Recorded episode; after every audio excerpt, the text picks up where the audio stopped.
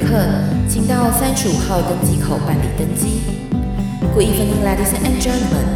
Passenger on the flight to Travel Charter, please proceed to gate number thirty-five. Thank you.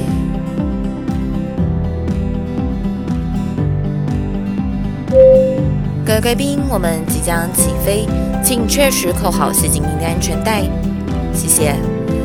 Ladies and gentlemen, we are ready for takeoff. Please make sure that your seatbelt is fastened. Thank you.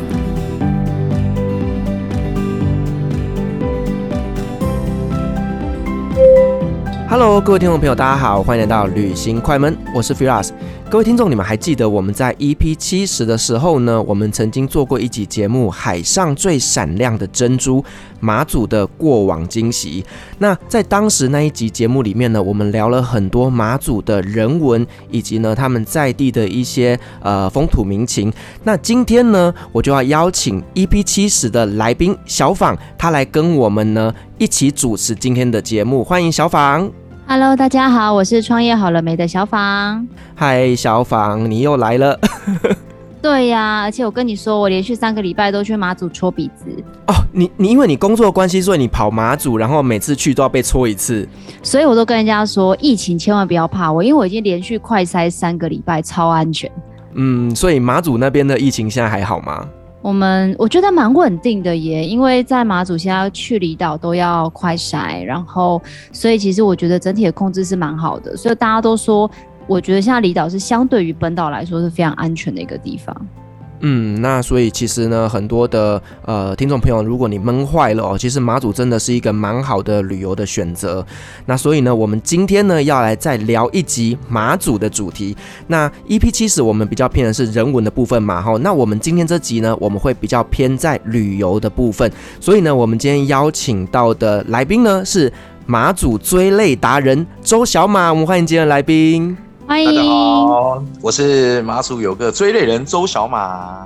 看到小马，我就知道我们今天要去追蓝眼泪了。Firas，你知道什么是蓝眼泪吗？我有看过照片，但我没有去实际看过。它是好像就是在一片海的岸边，然后有一整整层就是蓝蓝的那个荧光色的颜色，是吗？对，没错，它是一个微生物。然后呢，我们要接触它、碰触它，它就会像自我保护一样，然后就会发光。那蓝眼泪它是微生物，那也是叫做红叶光藻。那在马祖的蓝眼泪，它会随着海流、风向啊很多的因素，所以呢，我们都称自己叫追泪人，就是晚上的时候都要自己去寻找蓝眼泪。那追不到的话，就是自己掉眼泪，就这么简单。小马，那我想问一下，那你们是怎么样去判断蓝眼泪会出现在什么地方呢？呃，基本上是没有一定的，但是我们马祖地形的熟悉度绝对是够的，因为我们是在地人。那我们也会因为呃，就是当天的气候，还有风向、潮汐，那我们大概以先以风向为主。那在马祖它的岛型上面有分南面、北面，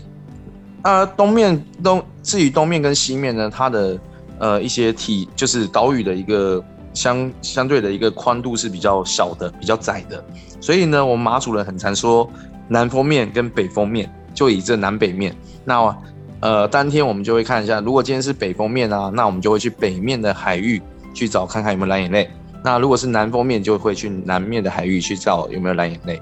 你知道我觉得马祖人超厉害啊！我每次去马祖，我就说：“哎、今天飞机会飞吗？”他说：“哦，今天起南风会飞。”然后我心里想说：“哈，你怎么知道这是南风？”就马祖人，我觉得都有一种特异功能，他们都可以看看天气就知道现在吹什么风，超厉害。没错，我们马祖要很会看天气，就是身为一个马祖人，你一定要把马祖当地的一些气候啊、天气，甚至下一秒可能会下雨，都有可能会预知到。对，就是掐指一算，每个人都是算命大师，可以算出今天的天气怎么样。好，那小马，我有个疑问哦，就是说，呃，这个微生物为什么会只出现在马祖呢？为什么在澎湖或金门就没有蓝眼泪呢？呃，其实金门也有蓝眼泪啦，就是呃，蓝眼泪不是仅限于只有马祖，其实全世界都很多地方都有蓝眼泪，只是说它这个微生物的一个一个现象。在于某一些海岸线是它不适合继续生生长或是繁殖等等之类的方式，又或是说也没有它的养分，那也有可能就是它的这个蓝眼泪的微生物可能比较少，会被其他的微微生物给吃掉。对，就是说它可能要有一个很群体壮大的一个一个部队，然后呢来到马祖这一面，基本上呢海域上面的一些其他微生物可能都会成为它的食物，都说不定。然后再就是马祖呢，它是在于大陆福建的闽江口外。所以呢，我们在海水跟淡水的一个交汇的时候，也是它呃生长的一个其中重要元素之一。因为海水没有那么的咸，所以我们马祖有两个淡呃有两个那个海产是非常非常非常的，就是盛产的。第一个是淡菜，第二个就是生蚝。对，因为有这样的水质关系，我们马祖生海生蚝跟淡菜都非常的肥美。对，那再就是。呃，其他像马来西亚啊、香港啊、日本啊、金门啊，还有甚至台湾本岛红那个台南也有哦，台南也有蓝眼泪。那也就是因为也要符合它的一个生长或符合它的环境，在于马祖呢是非常非常非常符合，所以相对于出现蓝眼泪的几率稍微会比较多天，或是会比较大，会比较浓度会比较多一多的可能。对，所以马祖在于看蓝眼泪的一个。一个现象，我们时常在四到六月，几乎每天都去海面上去寻找蓝眼泪。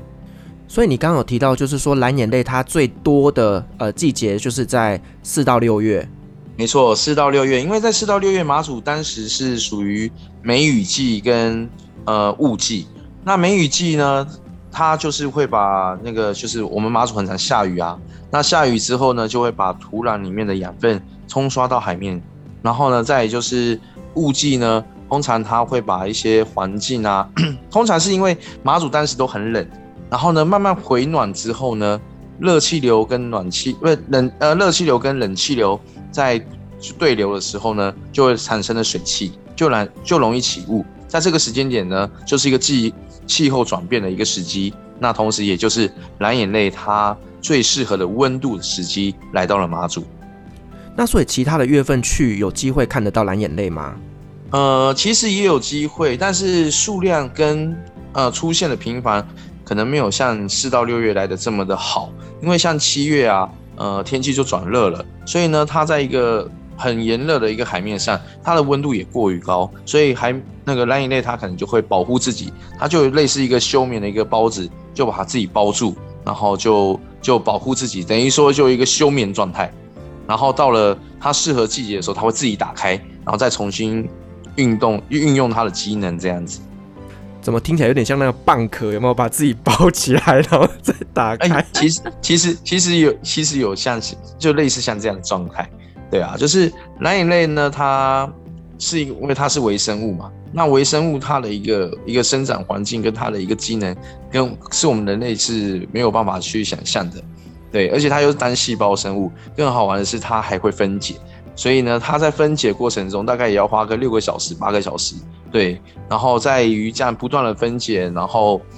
呃每个个体分解，然后呢再由海流慢慢让它蓄积起来。所以马祖在每一个海域的地形，它都是 U 字形的峡口，就这种海口。所以呢，它冲刷进来的时候，它会累积，就像一个一个勺子一样，把所有的。呃，所有的一些蓝眼泪啊，全部都往这勺子里面中间一直吹，一直吹，一直把海流一直往里面蓄积，那这样子蓝眼泪就会越来越多，那呈现的那种盛况会比相对比其他地方还要更漂亮，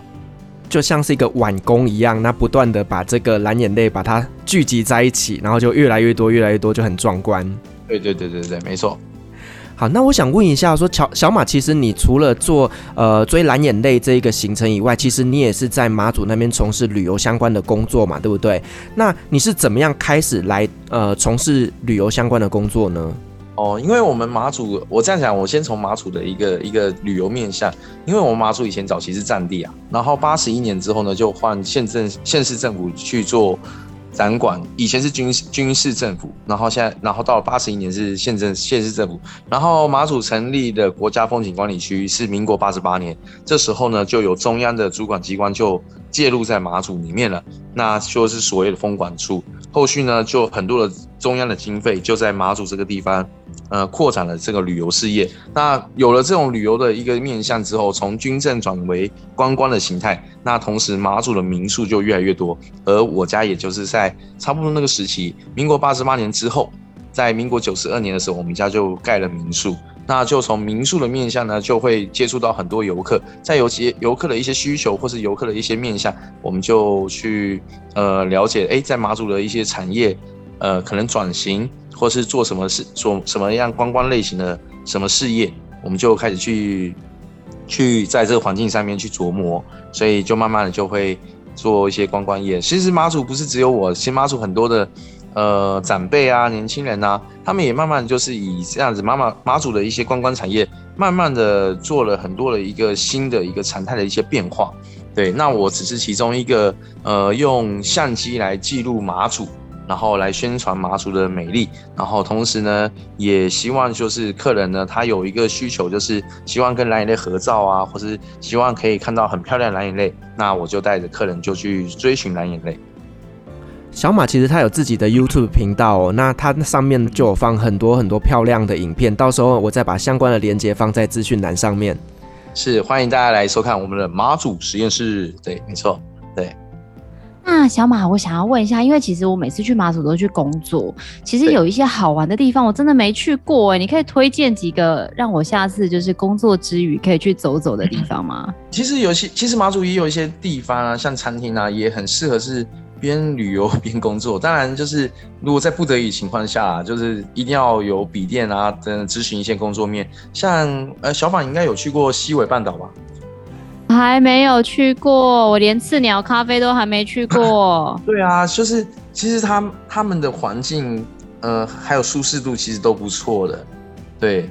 而且他们的餐点都还还蛮好吃的哦。像西尾半岛啊，它就是有一些把马祖的传统美食改良成日式的，对，这种这种唯独创新的，我我也觉得很棒，就是把马祖一些呃既有传统的一些印象的思维，然后用其他的各国的异形的风味来来来去做调整。然后像赤鸟呢，它就是一个里面外外外外观很阳刚，但是里面很就是很柔和，就是那种书房的那种概念，然后。呃，老板也是一个很有书书那种那种书卷气息的一个老板。那再就是它里面的坑道啊，那种地景地貌啊，是台湾不可能会看到这样一个呃，就是有点像废墟风，但是呢，在于里面的废墟的坑道的壮观度来讲是非常奇特的。然后在于这种外面沿海的海景来讲，绝对会疗愈所有的每一个旅客。对，所以赤鸟啊，还有西尾半岛啊，然后。呃，甚至中呃，小马一定有去过那个啦，一定有去秦沃，对不对？秦沃烘焙，对，好朋友开的。对，来马祖没有去芹壁的这种，呃，这种像我们马祖这种呃美丽的那种山城聚落啊，就等于没有来过马祖。对，然后再来就是呃，我们以地形沿海地形地貌啊，我自己觉得最漂亮的是东引。对，东引的它的地势比较高，那相对它的一些。沿海风景啊，其实都还蛮壮观，而且很少有一些观光上面的需求的建设，所以它这个地方是很适合怎么样？很适合放空。然后再来就东莒，东莒呢，它其实有很多非常他们自己在地在地特色自己制作的小吃，像洛神花是在地妈妈自己做的，然后呢，还有一些冰啊，还有一些老酒蛋啊，还有豆花。东莒的一些小吃特色，再加上它的地形地貌呢，呃，也跟东引是相似的，而且马祖的海上冰箱就在东莒。那在西莒呢，更厉害了，西莒有全世界唯二，除了法国，马祖的海域上面有常常出现的自然景象，就是方块海。然后在北竿，北竿在周围间接还有很多的小岛，所以呢，其实可以就是说，如果我们有一团有十个人啊，或是有有几个人也是可以的，就他们会有就是海上看燕鸥，然后再去大坵看梅花鹿的行程。那在南竿呢，呃，是属于比较政经中心的岛屿，但是呢，在于一些观光面向跟一些军事的碉堡是非常多元的，所以在南竿有很多多元的一些景点是可以去行走的。所以马祖在一个四乡舞岛里面旅游啊，这种呃慢慢的慢活的轻旅行是非常适合的。小马，你刚刚有提到一个东西哦，叫做海上冰箱，这个好特别的名字哦。那它是一个什么样的呃景点呢？是呃，在东莒呢有一个它的呃有一个类似也是鹿连岛，它就好比如像澎湖的摩西分海一样，但是它的摩西分海的的的长度跟宽度，就分海的宽度其实比呃澎湖的摩西分海还要宽。然后它在这里面呢，有很丰富的潮间带，那这潮间带里面就有马祖海产，在于呃网络上面大家就可以搜寻啊，像佛手，还有中螺，还有龙螺，还有甚至也可以抓到章鱼，然后也可以就是有小淡菜，对，还有藤壶，就是还有呃马祖很多的一些呃海产啊，都在这个潮间带很丰富的一个海域里面。呃，就像马祖人的冰箱一样，在马祖人的冰箱都会有像这样的海产。哦，听得我肚子都饿了。而且我跟你说，我觉得刚刚小马讲的很棒，是因为其实啊，以前早年大概如果你是五六年前去马祖，你会遇到这个困境，就是你去四天三夜，发现你四天三夜吃的东西都差不多。就是你可能今天晚上吃老酒面线，明天中午还是老酒面线，然后晚上还是老酒面线，再隔天第三天还是老酒面线。但我觉得现在刚刚讲的，不管是刺鸟或者是像秦卧，其实我觉得马祖现在有越来越多的各式各样的美食，就是可以满足旅游各方面的一个只要身体跟心理的需要。没错，就是马祖也。哦，我觉得马祖人真的蛮好的，就是呃，早期大家都是做差不多相同的食，马祖美食是一个非常传统在地。那在经有很多面向的学习，还有一些政府的一些呃调整，就是也会有请一些讲师啊，或是去台湾交流啊。那在于还有就是也有台湾的业者来马祖。来就是经营餐厅，就像秦沃，也就是呃，在于台北的一个呃梅子老师，他就来马祖这边来去做马祖的烘焙料理，由他的一个烘焙的一个方式跟马祖的一些食材来做结合，然后在做这样的一个调整之后，发现哎，马祖的美食可以有不同的层次、不同的风味，还有很多呃像一些形式上的一些摆盘的改变。都是一个，都是一个马祖旅游提升的一个面向，我觉得是非常好的一件事情。好，那我们刚刚其实讲了很多关于马祖那边的美食。那其实呢，我在网络上做功课的时候，我也有发现说，很多很多的部落客他们呢，都是针对马祖的美食来安排他们的旅游行程的。那呃，我想问一下小马，那到马祖有没有什么是必吃的美食呢？呃。当然有啊，在马祖呢，我其实因为很多，其实很多部落客啊，你看到有一些部落客都是好我的好朋友，然后我就会带他们去行走啊，然后带他们去吃很多美食，像呃，我我先以部落客来讲，像呃爱吃鬼云云啊，就哎其实应该大家都蛮蛮有一个就是一个知名，都会听到他的一个介绍。那像他们呢，就是以一些马祖在地小吃。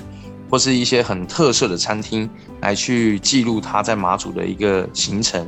呃，所以在马祖呢，一呃，我就按我从早到晚啊，呃，从早上呢就要先去市场吃马祖美味的早餐，有鼎边糊，有地饼，然后还有就是我们马祖有一个叫糯米食，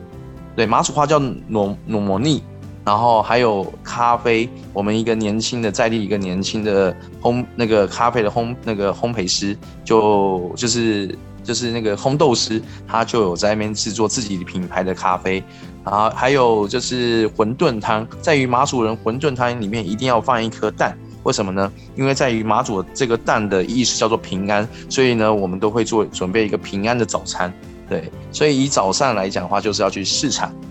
好，那再就是在晚餐的部，因为在中餐的部分呢，在中餐部分，我们都会推荐去一些呃很有特色的一些环境的餐厅，像是虾寮食堂啊，或是呃还有就是金沙小馆啊，一些比较有特色风味的一种一种环境。像金沙小馆，它是一个海沙屋，然后来去装潢的一个一个餐厅。然后像那个虾寮食堂跟义妈的店，他们都是闽东式建筑的一个一个一个房屋建设，一个一个构造，然后呢在里面用餐。那在于里面的他们的餐呢，大部分都是马祖风味料理。可是为什么会提出这三个餐厅？其实这三餐餐厅有不同的特色。像金沙小馆呢，它就是呃有一个叫麻辣水煮鱼，对，这是福州的福州跟四川结合的料理哦。对，就是说他把大陆大陆的一些呃特色的料理结合在马祖，但是这个鱼呢就用马祖的鱼，对，所以这样的结合是其实蛮厉害的一个蛮厉害的一个冲突。然后虾寮食堂呢。它有一个很厉害的一个餐叫做什么呢？就是炸白带鱼条。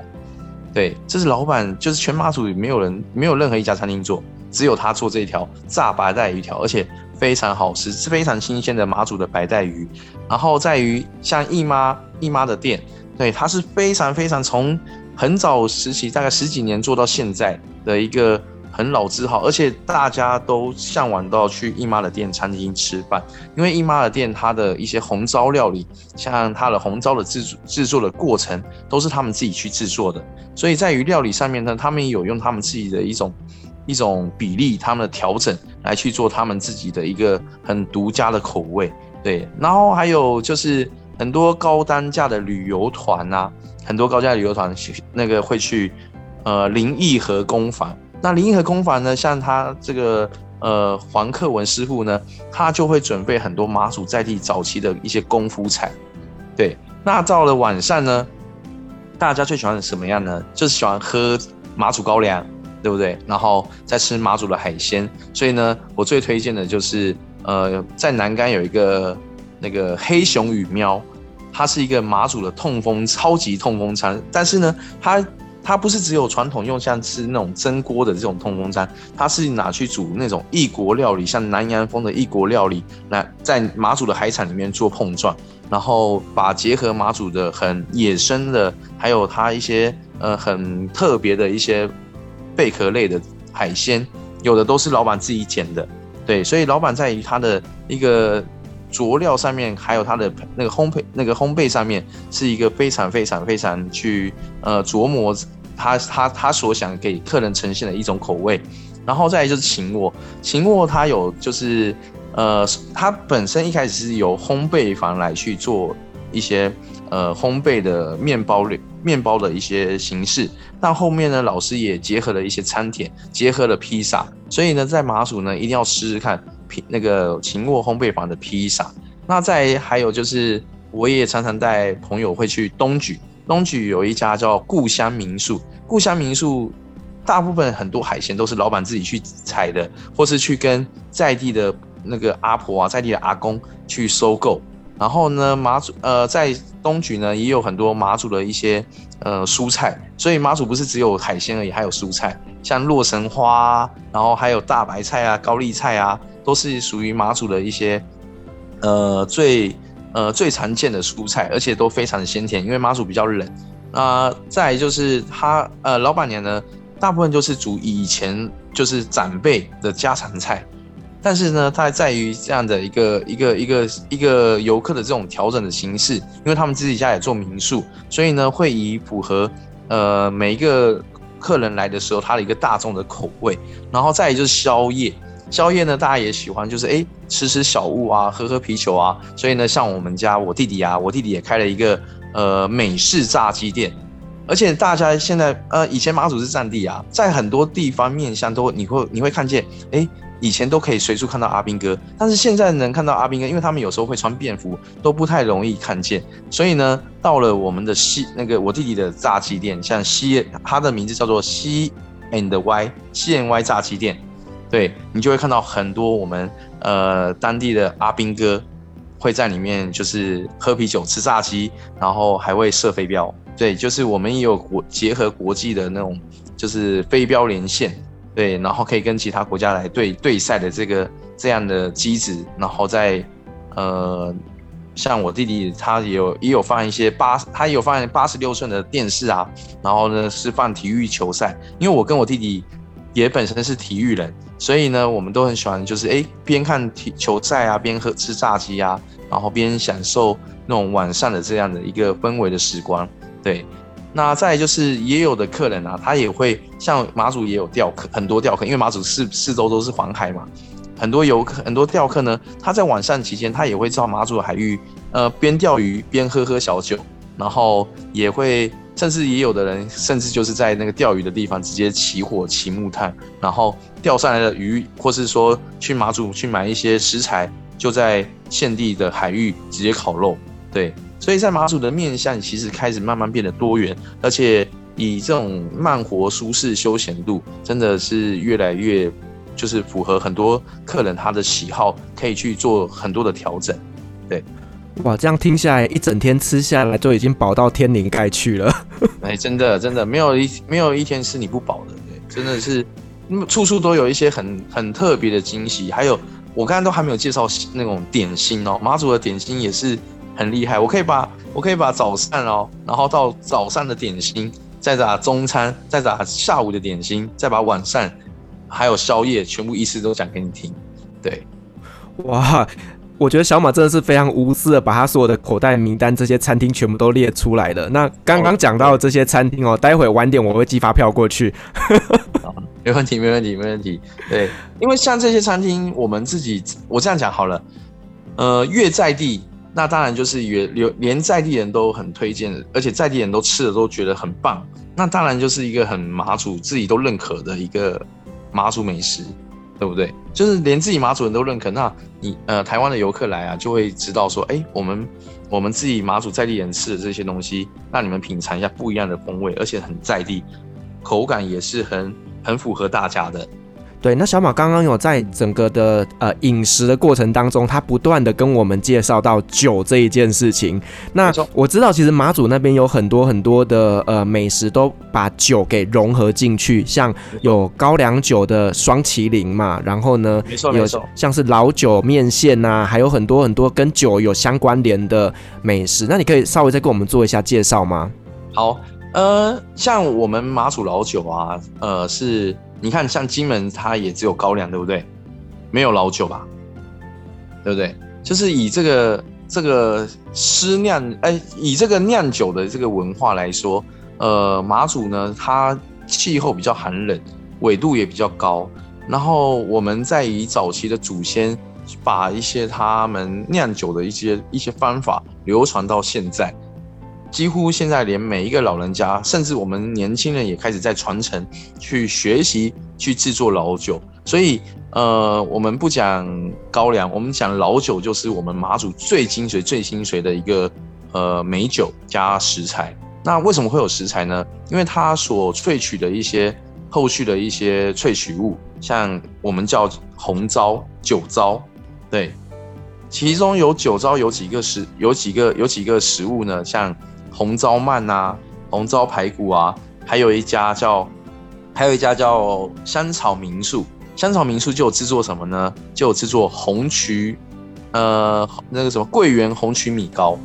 对，桂圆红曲米糕。而且，呃，基本上啊，我常常带一些好朋友或是一些客人啊去吃一次，他们还要再去，他们他们会自己再去多买几块，然后甚至要离开前还会自己再买几块再带回到台湾去。对。然后再就是还有一些点心是什么呢？我们早期的长辈啊，以前呢就是非常穷苦，那大部分呢也是种一些地瓜、番薯啊，好，然后我们用地瓜来去制作的一个马祖在地美食。那现在呢，给它一个很厉害的名字，叫做黄金地瓜饺。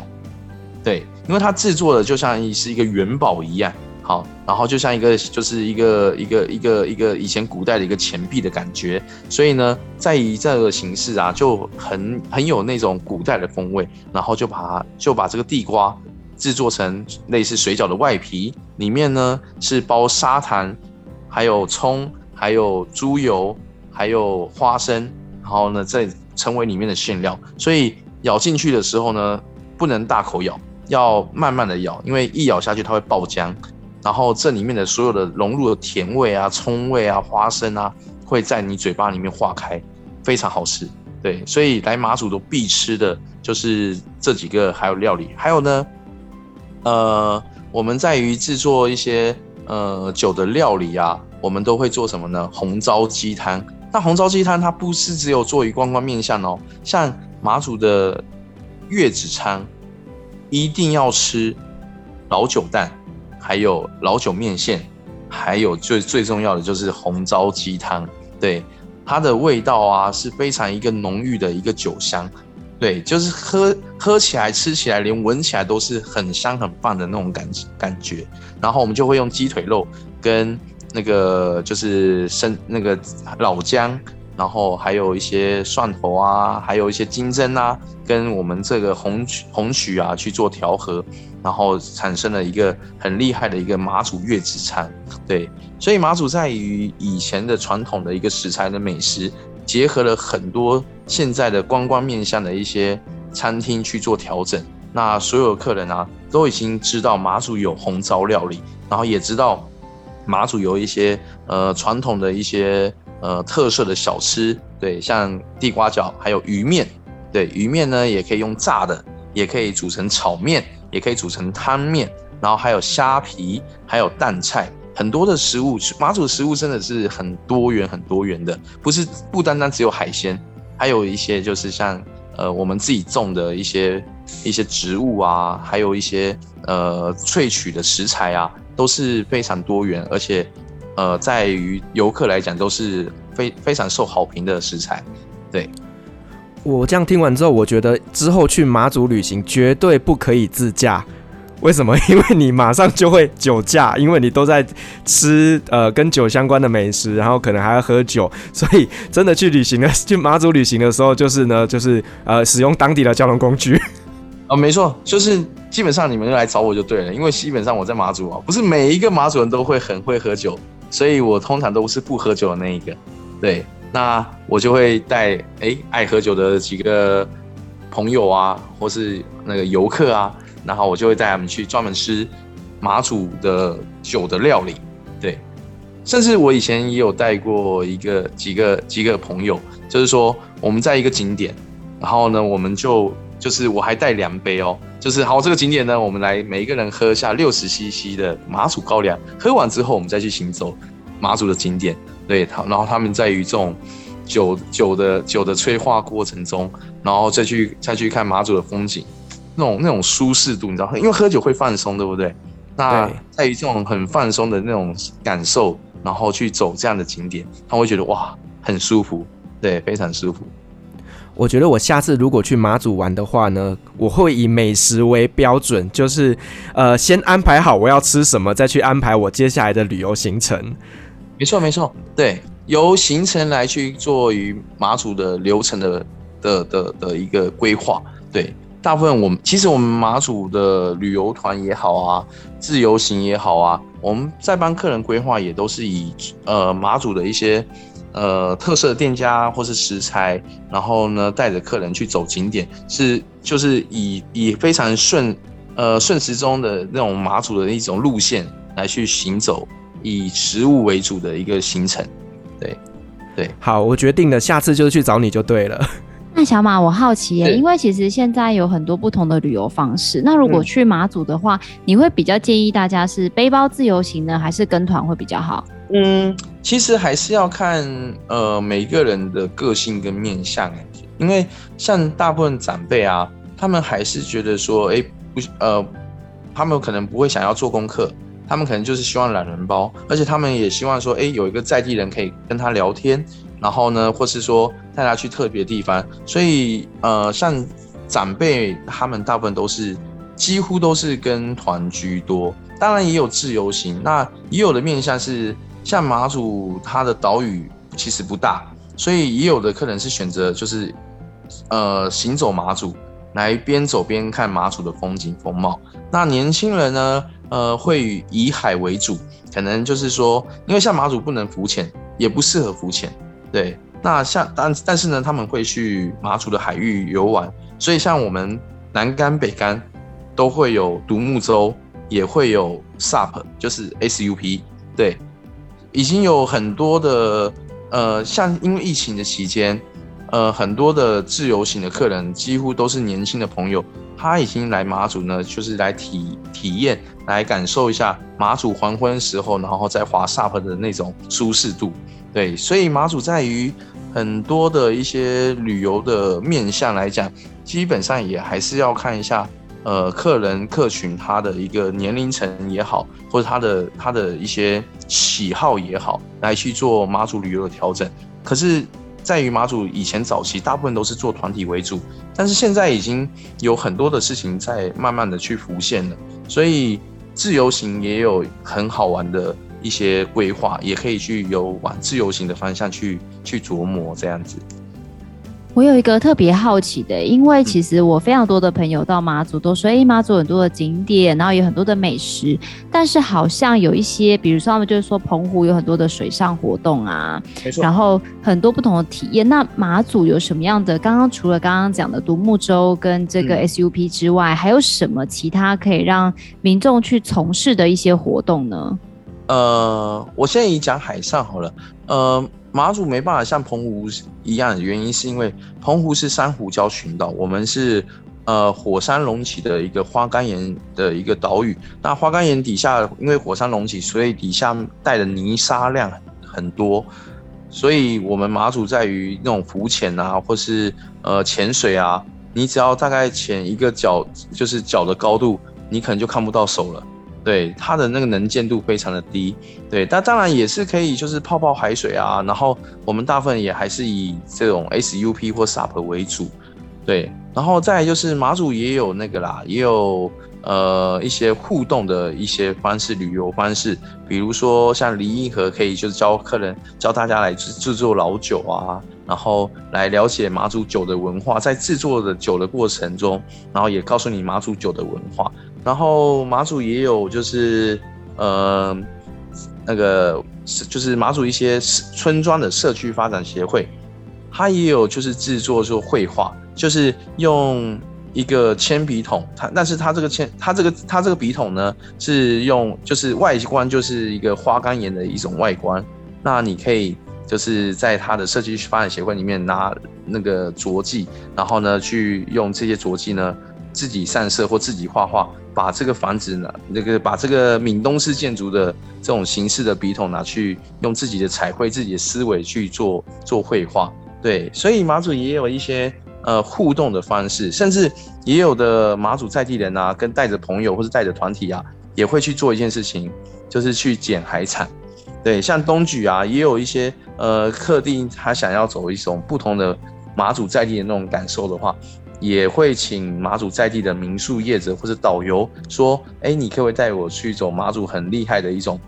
属于马祖人会做的事情？那东莒人绝对会带你去海边认识马祖的潮间带，同时也带你去捡马祖的海螺，捡马祖的海产，然后到了晚上就可以捡自己的一些海边的料理，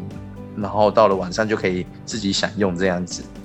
有没有就是他刚刚说的，你可以去你家冰箱，把你晚上要吃的都拿出来。”没错没错，就是就是这种感受，就直接自己去拿，然后呢，就当做今天晚上的晚餐了。哎，没错，就是其中一道料理啦，其中一道一道菜这样子，没错。嗯，那呃，小马，我想问一下，嗯、为什么酒这个元素在马祖那边这么重要呢？这个酒它到底是怎么出现的？好，呃，首先为什么叫老酒呢？因为以以呃像。北方有女儿红，南方有花雕酒，但是马祖的老酒不属于黄酒，它属于一种发酵的红酒，因为它是用红曲来来，就红曲这个菌来去制作来发酵的。那这个酒的文化也在于，因为我们的地形是沿海，同时最重要是什么呢？天气气候非常非常的冷，在于做做这个发酵酒。它不适合在一个温度比较高的情况下，因为它在于发酵的品质会因为温度而改变，甚至就是因为温度过高，它的质感、它的品质就会变得很差。那马祖的冬，所以马祖人在制制作老酒的时候，大部分都是在冬天的寒冷季节，甚至是在东北季风的一个严寒的时机点来去制作老酒。然后呢，呃，把糯米去催熟之后呢，它一定要有。受过每一个寒风，让它的每一粒米都是冷的，然后再把它放在泡过一天的红曲水里面，然后拿去做搅拌之后呢，就放在瓮，就是老酒的酒瓮里面拿去制拿去发酵。对，那为什么叫老酒？原因就是因为以前的时间单位它没有它没有很，就是说我们现在等的时间很久，这个酒字，对，没有以前没有这个很久很久，以前的单位就是很老，就他会说，哎，这个肉老了，对不对？然后这个木头也老了，这个的感受。就是这种房屋的建造也老了，所以以前的时间性很长，有以老为来做一个来做一个一个称呼，所以呢，这个酒它放的时间可以非常的久，所以我们就叫它，我们就叫到它叫做老酒，对。老酒的名称也就是因为这样而成型的。呃，那小马，我想问一下，如果说呢，我要安排一趟马祖之旅，那你会建议我大概要安排几天呢？如果四乡五岛全部都走走完的话，我安排我建议是六天五夜。当然，如果你是去就是想要一个很放松、很慢活，不想每天行程都是很赶的话，那我建议你大概是八天七夜。对，那如果是你只有那种周休二日的时间，三天两夜的话，那大概就是走个南竿北竿的这样一个这个行程。因为以交通便利的话，当然也就是南竿北竿比较便利。那在东引东引的话，它一天大概就是一般的来回的船探。那一一般的船探，它大部分都是在东引住一晚，然后隔天再从东引坐到南竿。那南竿就是所有交通的一个中心。中心的一个一个一个一个转运站，所以呢，到了南竿之后，你你你也你也要到了南竿才能到莒光，对，那莒光一天有三班船，呃，七点、十一点、两点半，对，那他们回来也是当天就是直接的来回，对，十一点过去，十二点船开回来，然后就是一个小时的船程，然后在北竿呢也是呃七点的整点过去，然后七点半的船时间再坐回来，这样子。对，所以在于马祖的一个一个一个交通跟一个面向来讲的话，就是以看你想要感受到什么样的一个方式来去做时间的调整，或者说你有什么样的时间，你你大概有时间的一个一个计算，然后我们我们来看，就是来帮你们预估你大概去行走的方式是什么样的方式。对，就是可以把你的呃预计要去旅行的天数，那也跟小马这边做个讨论，那请他呢帮你做一个规划。我想呢，这个会是一个最好的方法。对，我我这样说好了，就是呃，曾经有一个那个呃创生的一个业师，他就问问我说：“哎，请问小马，你们马祖啊，最最一开始最值得要花的一个消费是什么消费？”然后我就直接很快的告诉他，就是认识一个马祖人。对，就是马主人才知道马主事，所以你如果就是请就花费请一个马主人带着你走，你可以就是在于马主的一些旅游面向啊，或是会存在的风险啊，完全的降低。对，马主会有在地的马主优势去帮你处理所有的事情，也可以听到很多呢马主在地的故事。嗯没错没错，马祖人怎么生活啊？然后，因为马祖其为什么就是有别于台湾，就很像异国一样。你看金门是不是讲台语？澎湖也讲台语，绿岛也讲台语。当然，小兰屿也是很像这种出国，因为他们是讲雅美族的话，对不对？那小琉球也讲台语，但是以这样子大大的岛屿来讲的话，唯独马祖讲的话语跟台湾是不一样，因为我们讲的是马祖话。又叫做福州话，也叫做闽东话。然后以以我们的语言，以我们的以我们的食材，以我们的元素，其实跟呃台湾其实是有非常不一样的一个一个一个一个对比。对，所以来马祖其实有也有一种就是像出国的一种感受。所以当我们如果听到就是呢，呃马祖人自己用自己的语言在对话的时候，可能就是你们在讲我们呃讲我们的坏话，因为我们听不懂。这是有可能的哦。对，我这样跟你说，其首先我们呃，你们都不要知道我们在讲什么。但是我们光是用马祖话在讲的时候，很多人都以为我们我们马祖人跟马祖人之之间在吵架，因为我们马祖的语言啊，它的音重音很重。对，谢，你看谢把母音就是吃饱没，那种那种重音很重。然后再一就是我们住海边，以前大部分在以远距离的那种方式都会呃用喊的说，哎。就是请哪一位家人回来吃饭啦？那他可能是在另外一个山头边去种田啊。那，以前没有电话，对不对？那我们就用喊，我们就用吼的说“谢伯喽”，就是很大声那种“吃饭喽”。对，所以相对我们的那种说话的散门啊，是不避讳的，就是说，哎，一定要轻声细语。以前的马，以前的老马祖都是讲话都非常大声，自然而然交谈的时候就好像吵架一样。常常游客就会跟说：“小马，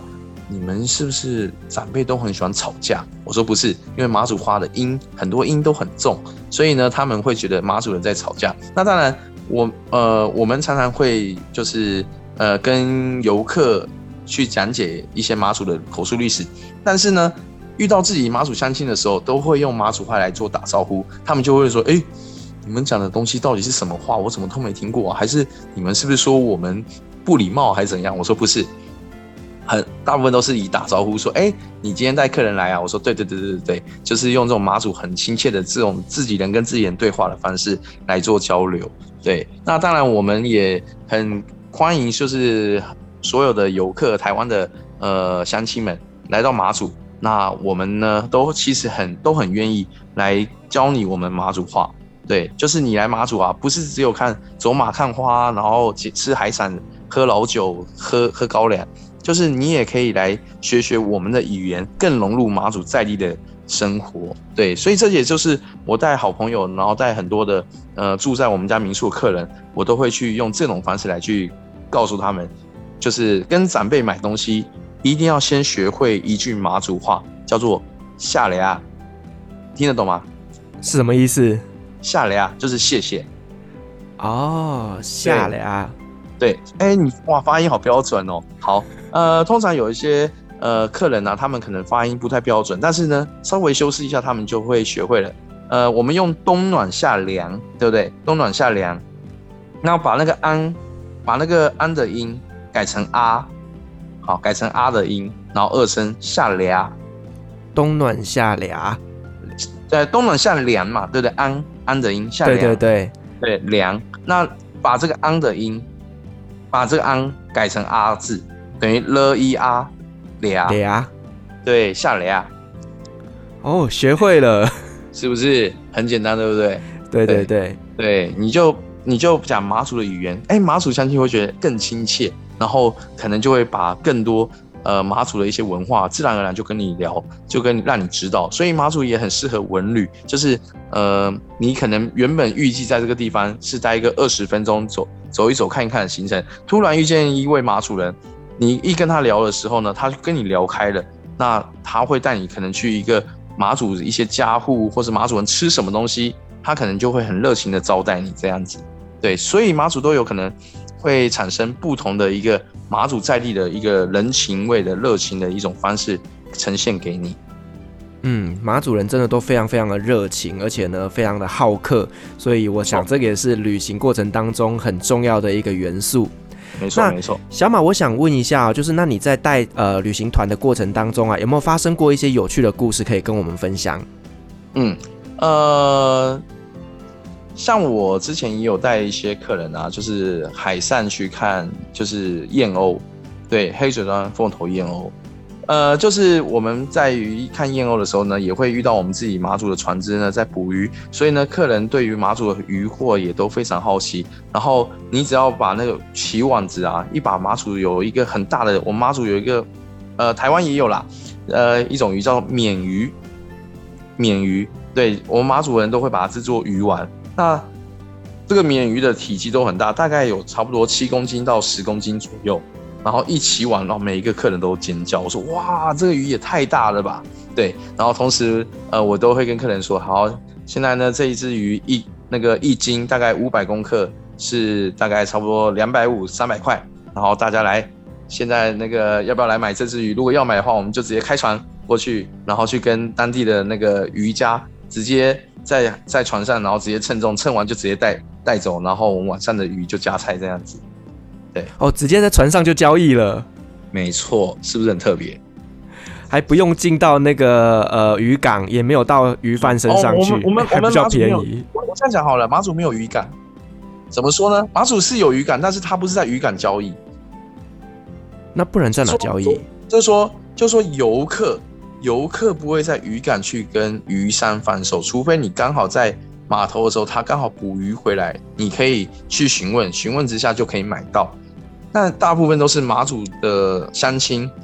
早就在电话里面先跟这些鱼，就是船长说，你如果今天捕到了什么鱼，你帮我留着。所以很多马祖乡亲都是电话跟渔家先订好鱼，然后就就直接收走了。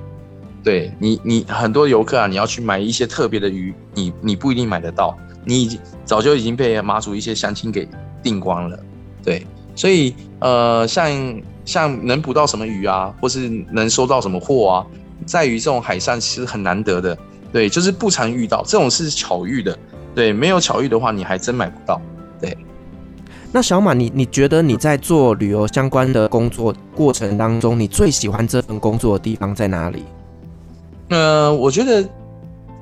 基本上就是带着台湾的乡亲或是各国的乡亲，就是认识马祖，对，就是感觉就是你好像把马祖最最最最呃这样讲好了，因为马祖以前是战地啊，它很封闭，它是很多秘密是不能让人家知道的。或者说，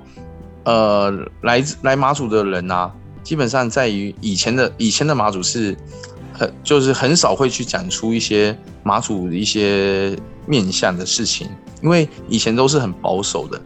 然后在于观光的打开之后呢，我们是很希望台湾的游客、各国的游客来认识我们马祖。对，就是把马祖也好像是呃，可以慢慢的融入在自己的一个一个过程中，这样子客人才会回味，回味之后才会再下一次再来马祖。然后在于马祖的乡亲其实都蛮客气，也都蛮好客的，所以我很我很喜欢带客人去做什么事情，我喜欢带客人去跟马祖的商家跟老板娘聊天。